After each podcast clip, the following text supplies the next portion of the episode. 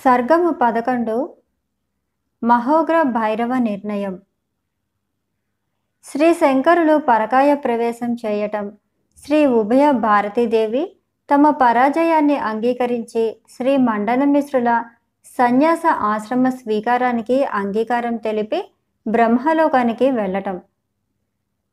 శ్రీ శంకరులు జైత్రయాత్ర ప్రారంభించి శ్రీశైల క్షేత్రాన శ్రీ బ్రహ్మరాంబ మల్లికార్జునులను దర్శించటం. పాతాళ గంగ వద్ద నివాసము ఏర్పాటు చేసుకొని వేదాంత శ్రవణం చేయటం మొదలైన అంశాలన్నీ పదవ స్వర్గంలో వివరంగా చర్చించబడినవి. శ్రీ శంకరులు పాతాళగంగా నదీ తీరాన శిష్యులతో కూడి ఉన్నప్పుడు ఒక మాయావి కపటి అయిన కాపాలికుడు ఒకడు తన అంతరంగంలో కోరికను కప్పిపుచ్చి శ్రీ శంకరుల వద్దకు వచ్చారు. కామ క్రోధాది అరిషడ్ వర్గాలను జయించిన వారు జితేంద్రియులు వ్యాసాది ముని పుంగవులచే ప్రశంసించబడిన వారు అయిన శ్రీ శంకరులు తనచే రచించబడిన బ్రహ్మసూత్ర భాష్యాన్ని శ్రవణం చేస్తున్నారు. దుష్టుడైన ఆ కాపాలికుడు శ్రీ శంకరులను చూసి ఎంతో సంతోషించిన వాడై చిరకాలం నుండి తాను ఎదురు చూస్తున్న యతి శ్రేష్ఠుడు దొరికాడు కదా అని సంతోషించారు. బ్రహ్మజ్ఞాని సర్వదా సంతుష్టి కలిగిన శ్రీ శంకరులతో తన మనసులోని కోరికను ఈ విధంగా వ్యక్తం చేశారు. కాపాలికుడు ఇలా పలికాడు. మహాత్మా మునివర్య సదయాత్మ తమ సర్వజ్ఞతను దాక్షిణ్య కృపా గుణాలను నిర్దోషమైన నడవడికను గూర్చి జనులు విస్తారంగా చెప్పుకుంటూ ఉండగా విన్నాను.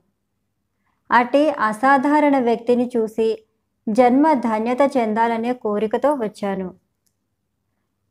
మహనీయాత్మ ద్వైతవాదులందరినీ సమూలంగా నాశనం చేసి అద్వైత సిద్ధాంతాన్ని స్థాపించారు.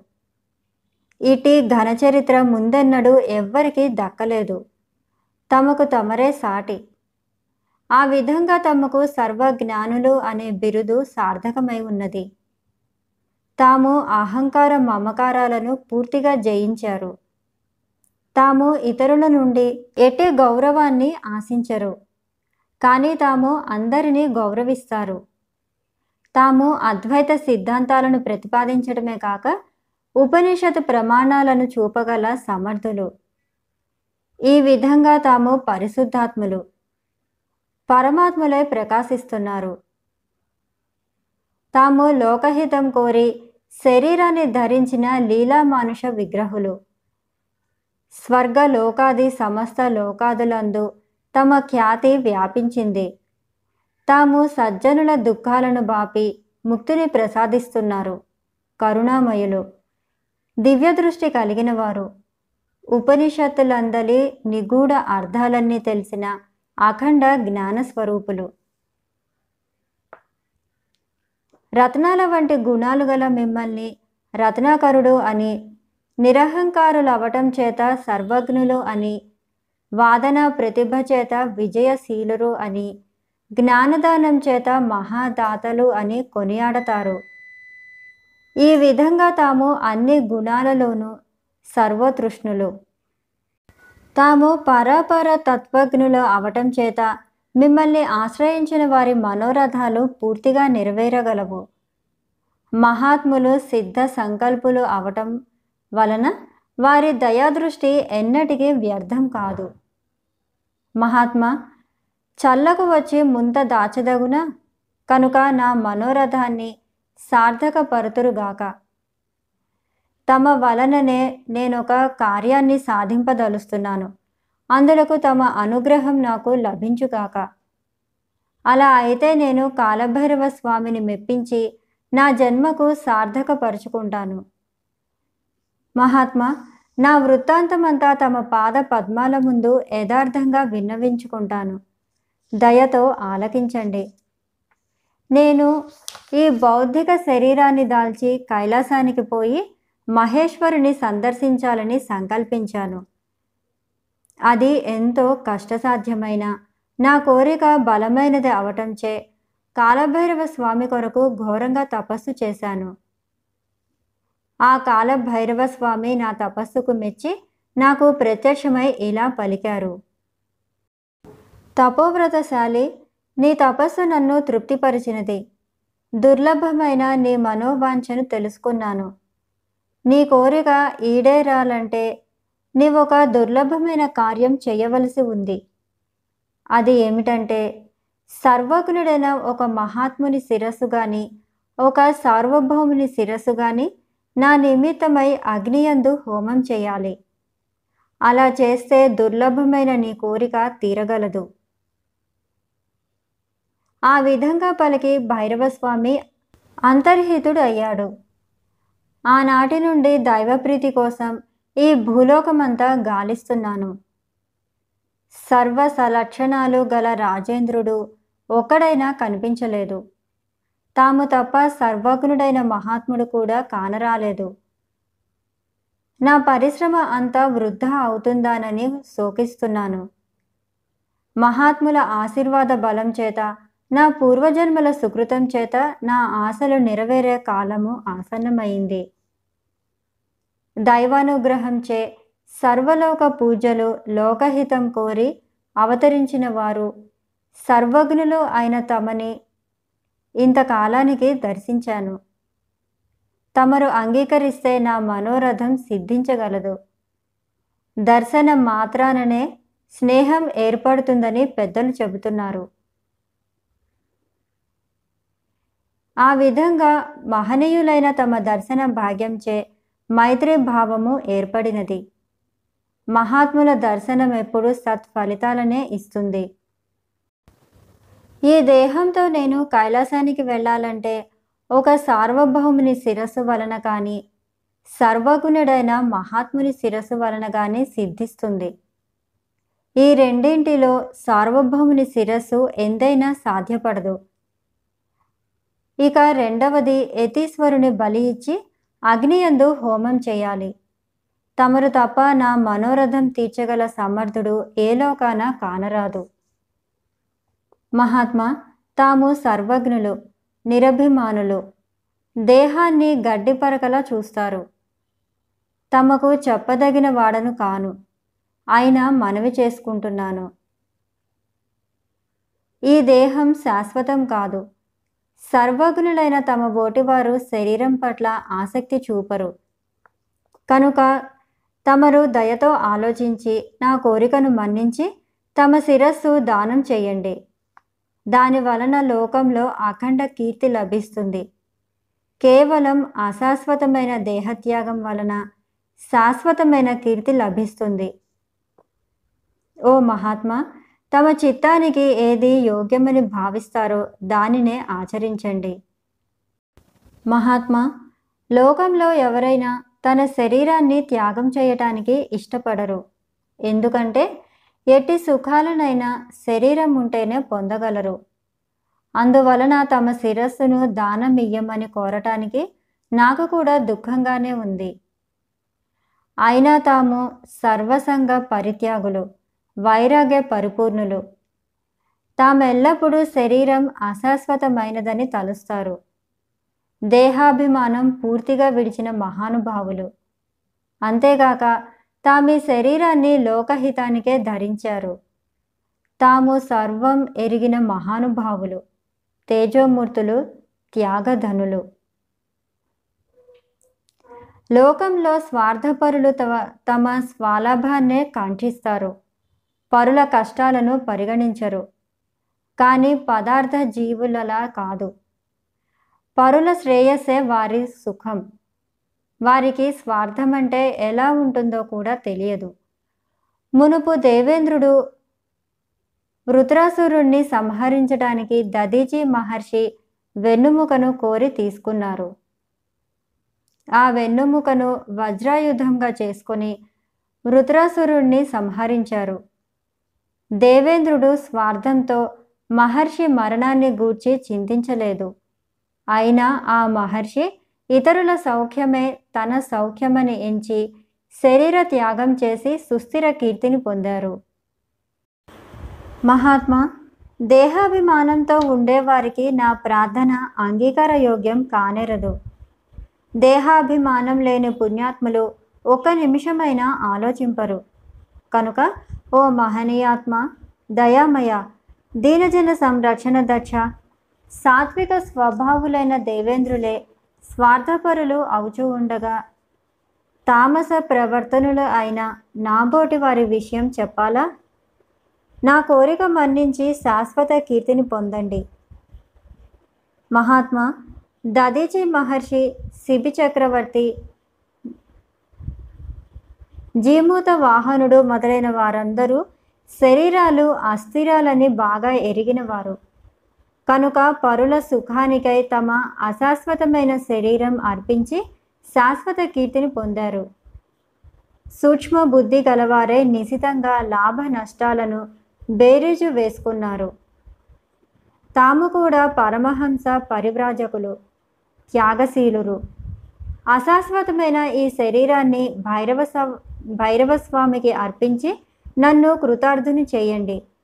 తమకు కీర్తి చిరస్థాయిగా ఉండిపోగలదు. లోకంలో సజ్జనులైన వారు శమధమాది గుణ సంపన్నులై పరోపకారం చేయటంలోనే ఆనందాన్ని పొందుతున్నారు. మా వంటి వారందరూ స్వార్థపరులే దయా దాక్షిణ్యాలు లేనివారే. మా స్వార్థ ప్రయోజనానికై ఇతరులను హింసిస్తూ ఉంటాం. మా వంటి వారి వలన లోకానికి ఎలాంటి ప్రయోజనము చేకూరదు. తాము దేహాభిమానాన్ని విడనాడి యుక్తాయుక్త జ్ఞానంతో సంచరిస్తారు.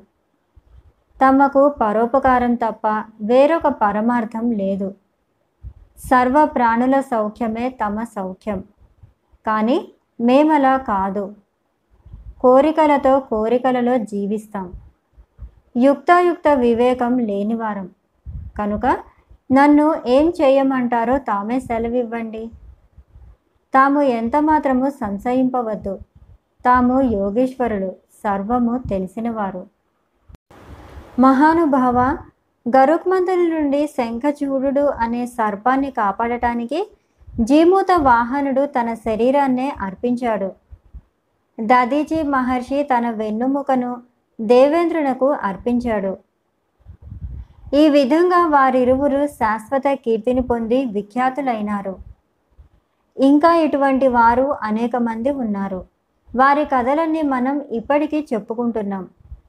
మహాత్మా తాము వారి మల్లెనే శాశ్వత కీర్తిని పొంది నన్ను కృతార్థులు చేయండి. మహనీయాత్మ దేహాభిమానం ఉన్నవారందరికీ దేహం అత్యంత విలువైనది. ఎవరు దేహాన్ని త్యాగం చేయటానికి సిద్ధపడరు. అంతేకాదు నా కోరిక వినగానే నన్ను పరిపరి విధాల దూషిస్తారు. అలాగని నా కోరిక నిరాకరించదగినది అని పలుకవద్దు. ఎందుకు అంటే తాము దేహాభిమానం లేనివారు.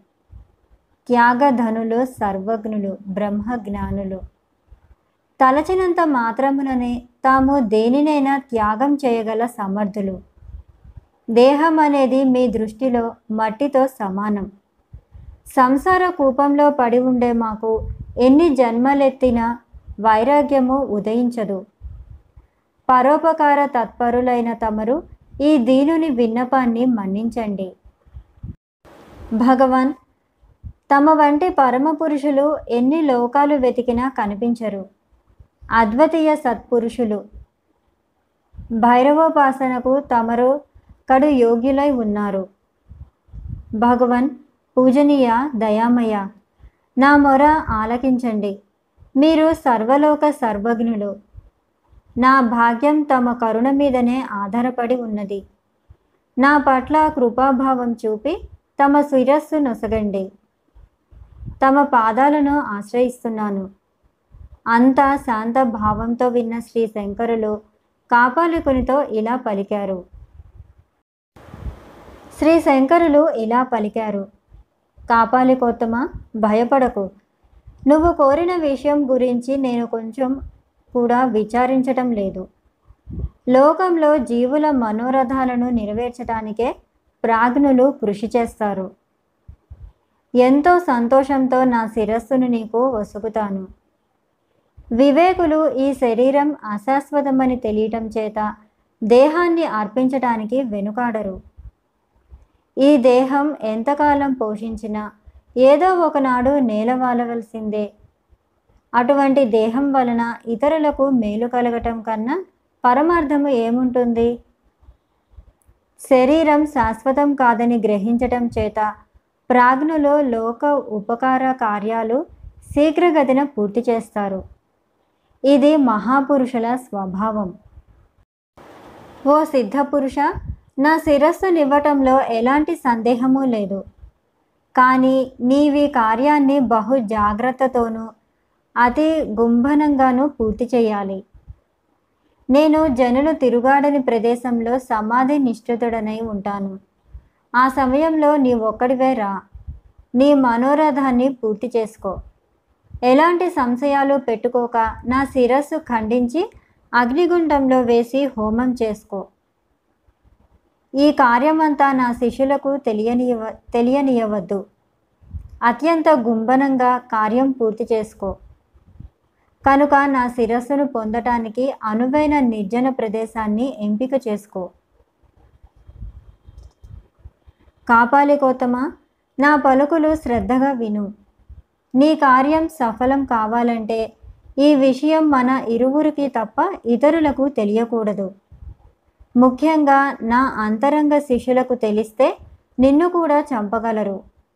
కనుక నువ్వు అతి చాకచక్యంతో వ్యవహరించాలి. ఈ విధంగా శ్రీ శంకరులు కాపాలికుడు తమ కార్యక్రమాన్ని అతి గోప్యంగా ఉంచారు. ఇరువురు సంతోషించిన వారై ఎంతో మైత్రితో మెలగసాగారు. తన చిరకాల మనోరథం నెరవేరటం చే సంతోషంతో కాపాలికుని మనస్సు తేలికపడింది. తక్కిన ఏర్పాట్లు పూర్తి చేసుకోవటానికి తన నిజ గృహానికి వెళ్ళాడు. శ్రీ శంకరులు కూడా తమ కుటీరాన్ని చేరుకొని నిశ్చింతతో మౌనం దాల్చారు. ఆంతరంగిక శిష్యులకు కూడా ఈ విషయం తెలుపక గోప్యంగా ఉంచారు. ఆ కాపాలికుడు త్రిశూలం చేత ధరించి నిదుట విభూది రేఖలు ప్రకాశిస్తూ ఉండగా మెడలో ఎముకల దండ ధరించి ఉన్నారు. అతడు చిత్తుగా మద్యపానం చేసిన వాడవటంచే కన్నులు ఎర్రపడి రక్త గోళాల మల్లె ఉన్నాయి. ఇలాంటి రూపురేఖలతో ఆ కాపాలికుడు శ్రీ శంకరులు ఉండే ప్రదేశాన నిర్భయంగా ప్రవేశించారు. ఆ కాపాలికుడే కాలభైరవుడా అన్నట్లుగా ఉన్నారు. శ్రీ పద్మపాదాది శిష్యులందరూ స్నాన జపాలు ఆచరించి దూర ప్రాంతాలకు వెళ్ళారు. శ్రీ శంకరులు కాపాలికునకు చేసిన వాగ్దానం నెరవే నెరవేర్చటానికి అతని ఇంట వెళ్ళారు. కాపాలికుని ప్రయత్నాలకు భంగం కలగరాదన్న తలంపుతో శ్రీ శంకరులు తన శరీరం గూర్చి పద్మ పాదాది శిష్యులకు తెలియనివ్వక రహస్యంగా ఉంచారు. శ్రీ శంకరులు కాపాలికుడు ఏర్పాటు చేసుకున్న నిర్జన ప్రదేశానికి అతన్ని అనుసరించి వెళ్ళారు. భయంకరకారుడై సమీపించిన ఆ కాపాలికుని శ్రీ శంకరులు తెరిపార చూశారు. తన శరీరాన్ని త్యాగం చేయటానికి సిద్ధపడ్డారు. తదనంతరం ఇంద్రియ వ్యాపారాలన్నింటినీ ఉపశమింపచేశారు. పరమాత్మ యందు మనస్సును లయం చేస్తూ నిశ్చల అంతఃకరణులు అయినారు. ప్రణవంచే పరబ్రహ్మాన్ని ధ్యానిస్తూ ఆత్మను పరబ్రహ్మలో చేర్చారు. అంటే తత్వమసి వాక్యార్థమైన జీవ బ్రహ్మైక్యాన్ని ఎరిగి ఆత్మను పరమాత్మగా భావించారన్నమాట. ఆ పరమాత్మే తాననే పరోక్ష జ్ఞాన పరిపూర్ణుడు అయ్యారు. ఆత్మారాముడు దేహాన్ని విడిచి దేహాతీత స్థితిలో విహరించారు. అట్టి సమయంలో సంపూర్ణంగా దృశ్యాలను మరచి పరబ్రహ్మ స్వరూపి అయి స్వయం ప్రకాశితులు అయ్యారు. నిర్వికల్ప సమాధి సంపన్నులై కేవలం నివృత్తి మార్గ పరాయణులై శంకరులను ఆ కాపాలికుడు దర్శించారు. శ్రీ శంకరులు కంఠం క్రిందుగా గడ్డముంచి మోకాళ్ళపై హస్తాలుంచి నేత్రాలు సగం తెరచి సగం మూసుకొని ముక్కు కొన భాగాన్ని చూస్తూ కూర్చున్నారు. కేవల బోధ స్వరూపులై అఖండ జ్ఞాన నిధులై స్వయం ప్రకాశకులై చిన్మాత్ర స్వరూపులై సర్వదృశ్య ప్రపంచాన్ని మరచి విశుద్ధ తత్వ ప్రజ్ఞ భాసితులైన శ్రీ శంకరులను ఆ కాపాలికుడు దర్శించారు. శ్రీ శంకరులు చిన్ముద్ర వహించి సమాధి నిష్ఠులై ఉండగా క్రూరుడు కపటి అయిన ఆ కాపాలికుడు భీతి లేనివాడే ఖడ్గంతో శ్రీ శంకరుల శిరస్సును ఖండించడానికి సమీపించాడు. ఇది ఇలా ఉండగా అక్కడ ధ్యానంలో ఉన్న శ్రీ పద్మపాదాచార్యులు తన యోగబలం చేత జరగబోయే ఈ అకృత్యాన్ని తిలకించారు. శ్రీ పద్మపాదాచార్యుల వారు మొదటి నుండి శ్రీ శంకరులకు ఆంతరంగిక శిష్యులుగా ఉంటూ గురుదేవుల సంరక్షణను కోరుకోసాగారు.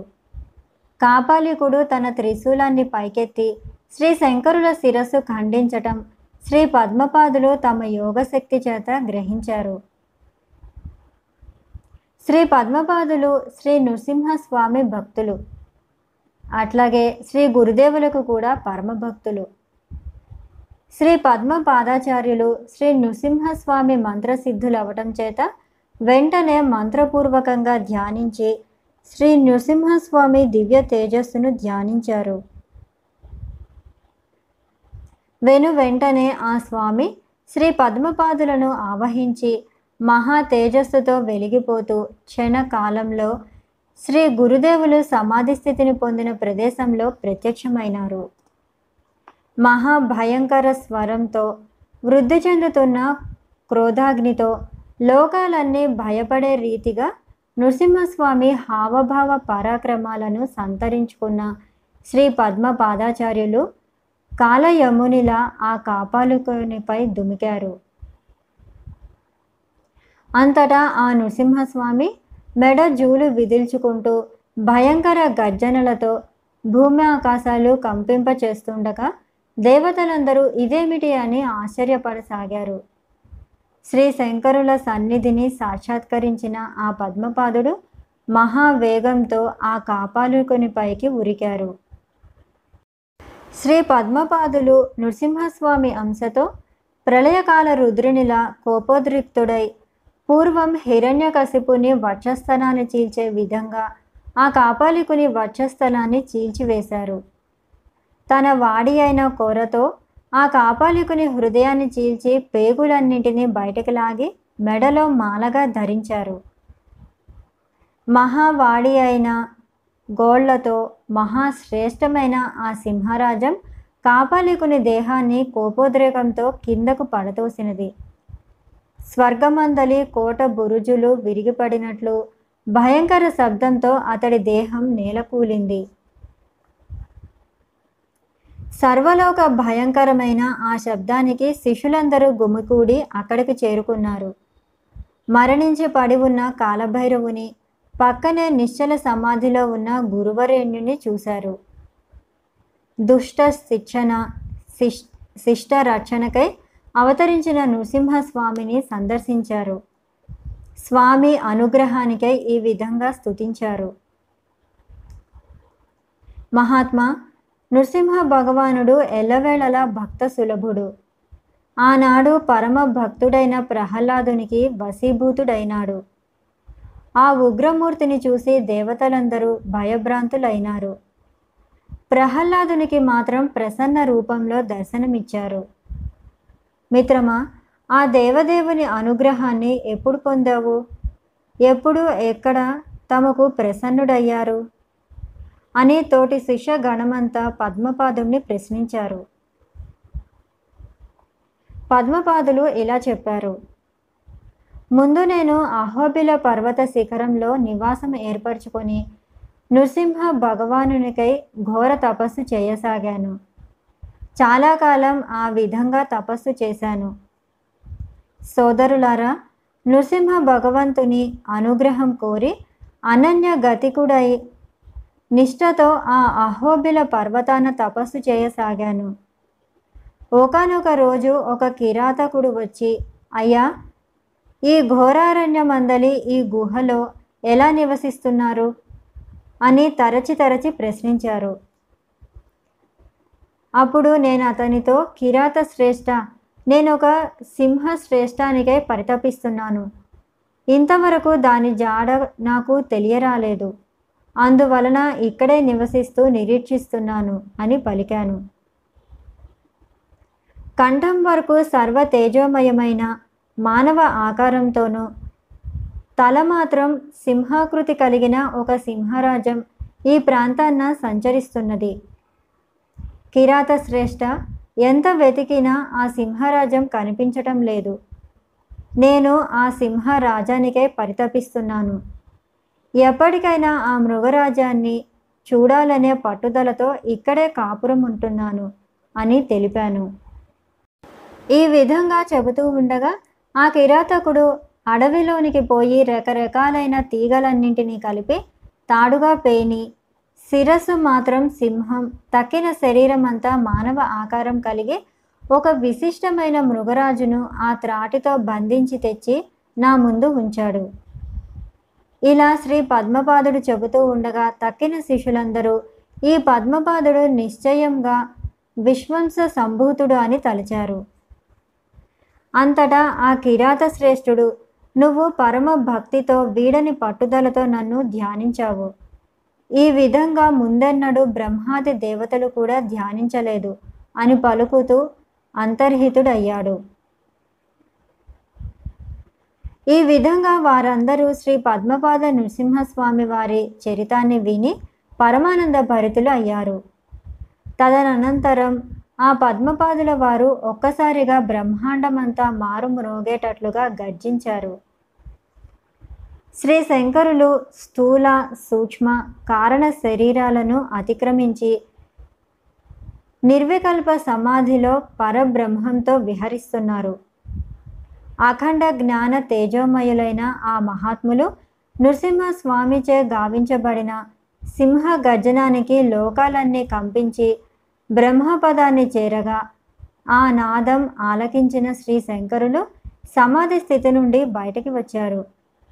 తర్వాత కళ్ళు తెరిచి సర్వలోక భయంకరమైన రూపుతో అలా నిలబడ్డ శ్రీ నృసింహస్వామిని దర్శించి ఇలా స్థుతిస్తున్నారు చంద్ర కిరణాల వంటి మెడ జవులతోనూ నుదుట మిక్కిలి ప్రకాశవంతమైన ఒప్పారే నేత్రంతోనూ అప్పుడే ఉదయించిన నూరుగురు సూర్యుల ప్రచండ కిరణాలతో భేదిస్తూ మహా అట్టహాసం చేసేవాడు సర్వతేజో విలక్షణుడు.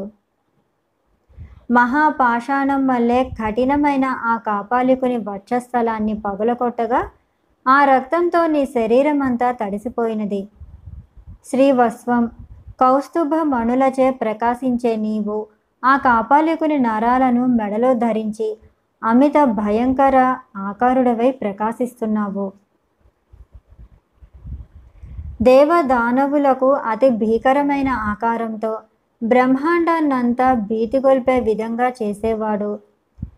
పృథులారక దేహ భాసితుడు తీక్షణమైన కొరలతో నోటి నుండి ఎగిసిపడే అగ్నిజ్వాలలు ఆకాశమంతా వ్యాపిస్తూ ఉండగా తన రోమ కూపాల నుండి బయల్పడే అగ్ని కణాలతో సర్వలోకాలను దహింపచేసేవాడు. యుద్ధ భూమి అందలి దేవేంద్రుని దర్పాన్ని స్తంభింపచేసే దంతాలతో ప్రళయకాల రుద్రుని మల్లే ఉండేవాడు. మహాత్మా అకాలంలో ప్రళయం సంభవించుకుండుగాక. లోకాలను దహించే నీ కోపాన్ని ఉపస్ ఉపసంహరించండి అంటూ శ్రీ శంకరులు బ్రహ్మాది దేవతలతో కూడిన నృసింహదేవుని ప్రార్థించారు. భయంకరమైన నాలుకను బయటకు చాపి అటూ ఇటూ తిప్పుతూ ఉన్న ఆ నృసింహస్వామిని వారందరూ సమీపానికి పోయి దర్శించి ఆనంద బష్పాలు స్రవించారు. పరమ భక్తితో నిర్భయులై దగ్గద స్వరంతో శ్రీ శంకరులు ఈ విధంగా ప్రార్థించారు. ఓ నృసింహస్వామి మా పట్ల దయవహించు మహోగ్ర భైరవుడు మృతి చెంది నేలపై పడి ఉన్నాడు. తమ కోపాన్ని ఉపశమింప చేయండి నా పట్ల తమ కృపా కటాక్షాన్ని ప్రసరించండి. నీ కోపతాపాలకు ఈ లోకం భీతి చెందుతున్నది. గడగడ వణుకుతున్నది.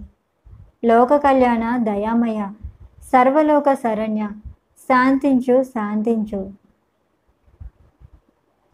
మహాత్మా తమ దేహం సాత్వికం. విష్ణు భగవానుడనైన తమను సత్వగుణాధిపతిగా వేదాలు వచిస్తున్నవి. తమ స్వరూపం పరమ శాంతివంతమైనది నిత్యశాంతి వచ ఒసగి సర్వలోకాలను రక్షించు. సర్వలోక సౌఖ్యానికై శాంతించు. ఉగ్రరూపం తమ స్వభావం కాదు. భక్తులను రక్షింప వివిధాలైన రూపాలను ధరిస్తావు. లయకారుడైన మహేశ్వరుని కార్యం తాము చేయదగునా? సత్వగుణార్జుడైన తమకు తమోగుణం నప్పుతుందా? సత్వగుణ స్వరూప కోపం విడువు. దేవా తమ నామం తలచినంతనే భక్తుల భయాన్ని పోగొట్టే వాడవు. అటువంటి తమను స్వయంగా దర్శించే భాగ్యం కలిగిన వారి అదృష్టాన్ని వర్ణింపగలమా? కృప కలిగిన వారందరికీ అనర్థాలన్నీ తొలగి పరమశాంతి లభిస్తున్నది. యోగేశ్వరులకు కూడా దుర్లభమైన తమ అప్రాకృత దర్శనం ప్రాకృత జనులకు కూడా లభ్యమైతే వారి భాగ్యమేమని చెప్పగలం? మా పూర్వజన్మల సుకృతం చేత మాకు సాక్షాత్కరించావు. తమ పాదార విందాలు స్మరిస్తూ మరణించిన వారు తిరిగి జన్మించరు. తమ హస్తస్పర్శ పొందినవారు ముక్తిని పొందుతారు. ఈ కాపాలికుడు తమచే హతుడయ్యాడు. కరుణామయులు ఈ కాపాలికునికి ముక్తిని ప్రసాదించండి. ముందు ప్రహ్లాదుడు తన తండ్రి చేత కష్టాలను పొందగా తమరు హిరణ్యకశిపుని సంహరించి ప్రహ్లాదుడిని కాపాడినారు. అంత మాత్రమే కాక హిరణ్యకశిపునికి ముక్తిని కూడా ప్రసాదించారు. తమ అపార దయ ఏమని వర్ణింపగలము? పరబ్రహ్మం ఒక్కడే. తనలో మూడు గుణాలను ఆపాదించుకొని మూడు విధాలైన కార్యాలను చేస్తూ బ్రహ్మ విష్ణు మహేశ్వర నామాలను ధరించారు. సత్వగుణాన్ని ఆశ్రయించి విష్ణు నామ రూపాన్ని ధరించి పరిపాలిస్తున్నావు. రజోగుణాన్ని ఆశ్రయించి బ్రహ్మ అనే నామం దాల్చి జగత్తులన్నింటినీ సృజిస్తున్నావు. తమో గుణాన్ని ఆశ్రయించి లోకాలనెల్లా లయింపచేస్తున్నావు. మహాత్మా విచారించగా నువ్వు నామరూపాలు లేని నిర్గుణుడవు. అందువలన నీకు జనన మరణాలు లేవు. మా గుణాలు నీ మాయచేత సృజించబడుతున్నవి. నువ్వు శాశ్వతుడవు స్వయం ప్రకాశకుడవు. నేతి నేతి అనే మహావాక్యాన్ని అనుసరించి అధిష్టాన స్వరూపుడవు నీవే. కేవలం వేదాంత తత్వ స్వరూపుడవు. దయామయ నన్ను అనుగ్రహించి శాంతించు. నృసింహస్వామి తమ నామం వినినంత మాత్రానే ప్రమధులు గుహ్యకులు పిశాచాలు పరుగెడతాయి. రాక్షసులు నీ ముందు నిలువజాలరు. నృసింహ మంత్ర శ్రవణం సర్వపాప వినాశకమయ్యి జనులు ముక్తిలవుతున్నారు. మహాత్మా నువ్వు సర్వలోక నాయకుడవు. నువ్వే ఏకైక కారణభూతుడవు. నిర్మల హృదయంతో ధ్యానింపదలిచిన వాడవు. చిత్ స్వరూపుడవు. నిన్ను శరణు వేడుతున్నాను. ఈ కాపాలికుడు కడు దీనుడు. మరణించాడు. వాణ్ణి తమ పాదపద్మాల వద్దకు చేర్చుకున్నారు. కోపాన్ని ఉపసంహరించండి. సర్వ తేజోభాసుర లోకానికి అభయమొసగండి. దేవతలు కూడా తమ శాంత స్వరూపాన్నే కోరుతున్నారు. తమ ఉగ్ర రూపాన్ని చూసి భీతి చెందుతున్నారు. సౌమ్య రూపాన్ని చూపి రక్షించండి. కరుణామయ తేజోభాసర. కోటి విద్యుల్లతలు కూడా తమ దివ్యకాంతి ముందు దిగదుడిపే. తమను నిరంతరం ఉపాసించే యోగేశ్వరులు కూడా నీ మనోవాగతీత ప్రదీప్తిని తెలియలేకున్నారు. ఆత్మస్వరూప చాలా ఉగ్రమైన నీ భయంకర మూర్తిని ఉపసంహరించండి.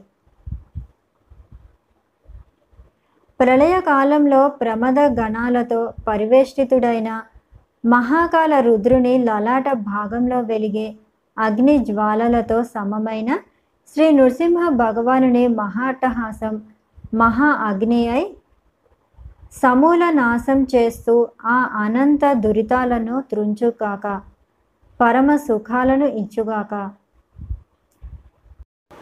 వాసుకిని త్రాడుగా చేసుకొని దేవదానవులు క్షీరసాగర మథనం చేసేటప్పుడు హాలాహలం పుట్టి లోకాలన్నీ భస్మమైపోతూ ఉండగా శంకర భగవానులు తమ డమరుకాన్ని మ్రోగించి ఆ హాలాహలాన్ని మృంగి జగత్తును కాపాడారు. శ్రీ నృసింహదేవుల సింహగర్జన కూడా సకల లోకాలను రక్షించుగాక. సకల పాపాలు నశించుగాక. కనుక దేవ నన్ను గ్రహించు. శ్రీ నృసింహస్వామి తమ గంభీర గర్జనల చేత లోకంలో సకల పాపాలు నశించుగాక. అజ్ఞానాన్ని హరించు హరించు హరించు. ఈ విధంగా శ్రీ శంకరులు శ్రీ నృసింహస్వామిని స్తుతింపగా శ్రీ పద్మపాదాచార్యులు ప్రశాంతులై ప్రాకృత దేహాన్ని పొందారు.